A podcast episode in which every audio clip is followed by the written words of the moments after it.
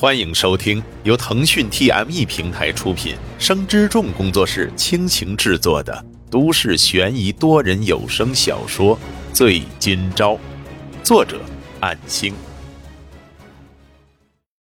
第六十四章。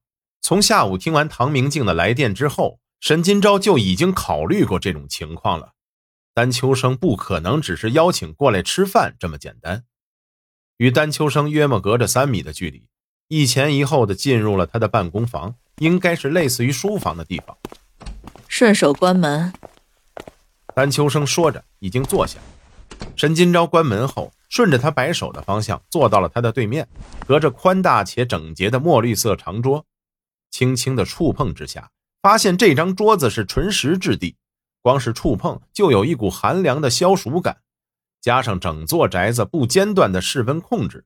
不得不佩服丹秋生在生活质量上的追求，已经到了各方面的细节。丹老师，沈金钊颇为不安，又有些期待，心情十分的复杂。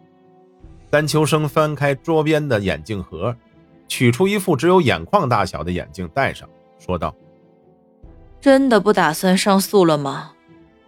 丹秋生直接进入话题，果然会提到这个。是的。上次我令老师您失望了，这是我应该承担的责任。还是保持现状吧。对我的事如此惦念，为此，小赵非常感谢丹老师。丹秋生轻叹道：“医院那边，张院长中午已经把明月的事告诉我了。明月是个好孩子，她一直都非常坚强、刻苦、勤劳。”这也是我选中他，将他收为门徒的原因。感谢丹老师的关照，如果没有您对姐姐的帮助，我和姐姐的生活将会过得更加艰难。这一点，姐姐也时常对我提及。沈金钊不敢有任何的懈怠。丹秋生点头说道：“我也很希望明月能够尽快恢复醒来。可是这样下去，只会拖垮你的。”难道你就不想拥有更好的将来吗？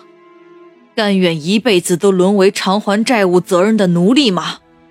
沈金钊在桌下的双手握紧，脸上不敢露出任何激动的情绪。或许此刻心里的愤恨与不甘，只能将悲伤表露出来。这也是没办法。在我母亲离开我们之后，姐姐一直尽心尽力的照顾我，让我无忧无虑的高中毕业。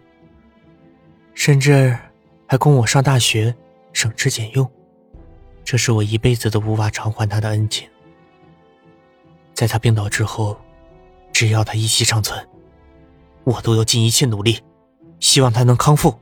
说着，已经真情流露，将悲愤不安的情绪伴随着话语一并迸发。沈金钊抬头看向丹秋生，眼睑泪光，坚定地说道：“丹老师。”无论多少次回想那一晚的情况，我都印象深刻。是我害了大家。或许姐姐昏迷不醒，更是因为我的缘故。我行了，我明白。如果你只是单纯的胆小怕事，毫无感恩之心的话，我也早就放任你自生自灭了，更不会为你提供任何法律援助。或许。你也已经在铁窗中忏悔着自己的罪行，但是，丹秋生话锋一转，与我丹秋生有关联的人，不行。沈金钊一愣，现在的丹秋生非常的严肃，那股气势不怒而威。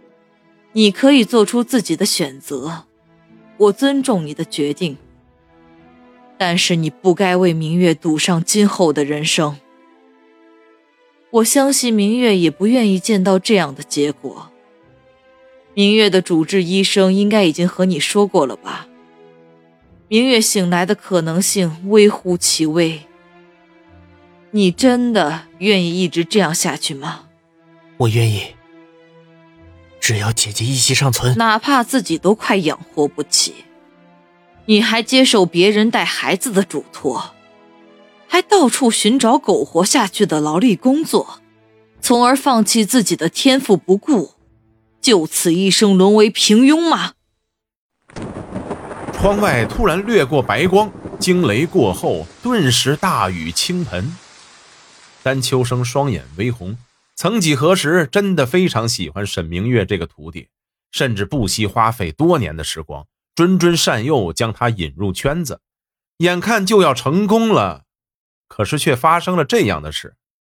自己身为师傅，却缺乏对他身体状况的关怀。如果能多一些在意，早在一年前就应该能拿到他的体检报告的。沈金钊语塞，无论是丹秋生的这番话，还是刚才那一记惊雷，都仿佛打在了心间。丹秋生的话里并没有包含残酷的指责，而是一种恨铁不成钢的悲愤。曾几何时，我居然得到了丹秋生的关注。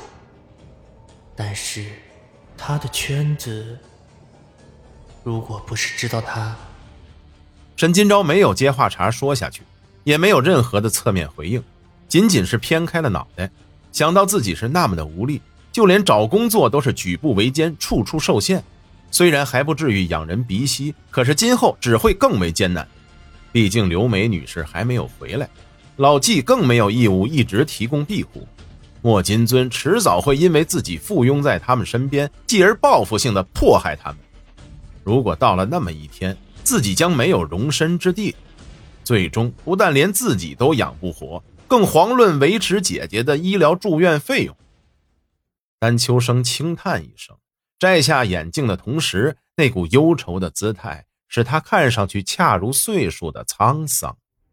孩子，要不？你就把明月交给我吧，但是我要求你也能够接受我的安排，这是最低限度的条件。至于你们的债务纠纷，我相信你能凭自己的努力去摆平。你愿意接受我的安排吗？安排，又是安排，到底是安排还是劝诱？那么。丹老师，安排是什么呢？沈金钊只能继续示弱，就像一切都未曾掌握，只是一头迷途的羔羊。仿佛听到了倔强的沈金钊服软的话语，他还是一如既往的那般容易掌控。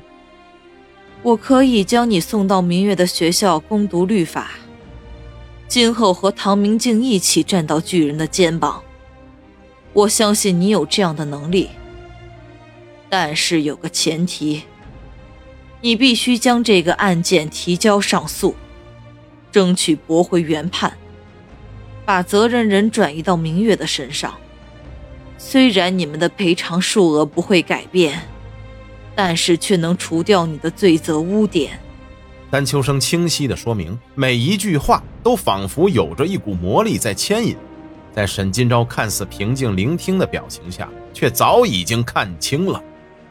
这人是恶魔，果然，还是离不开那一次事件。尽管已经露骨的抛出了橄榄枝，侧面迂回的情势，都不过是想要回那两份文件罢了。一旦答应了丹秋生，今后将会以失去精神层面的自由为代价，沦为受他摆布一生的木偶。只要时机成熟，他甚至就能以最小的代价回收对他不利的文件。而且还能虏获一个言听计从的工具人，或实验品，或替罪羊。然而，这个即将被安排的人，就是我，沈金钊。本章播讲完毕，感谢您的收听。若您喜欢，就请动动手指分享和订阅吧，谢谢。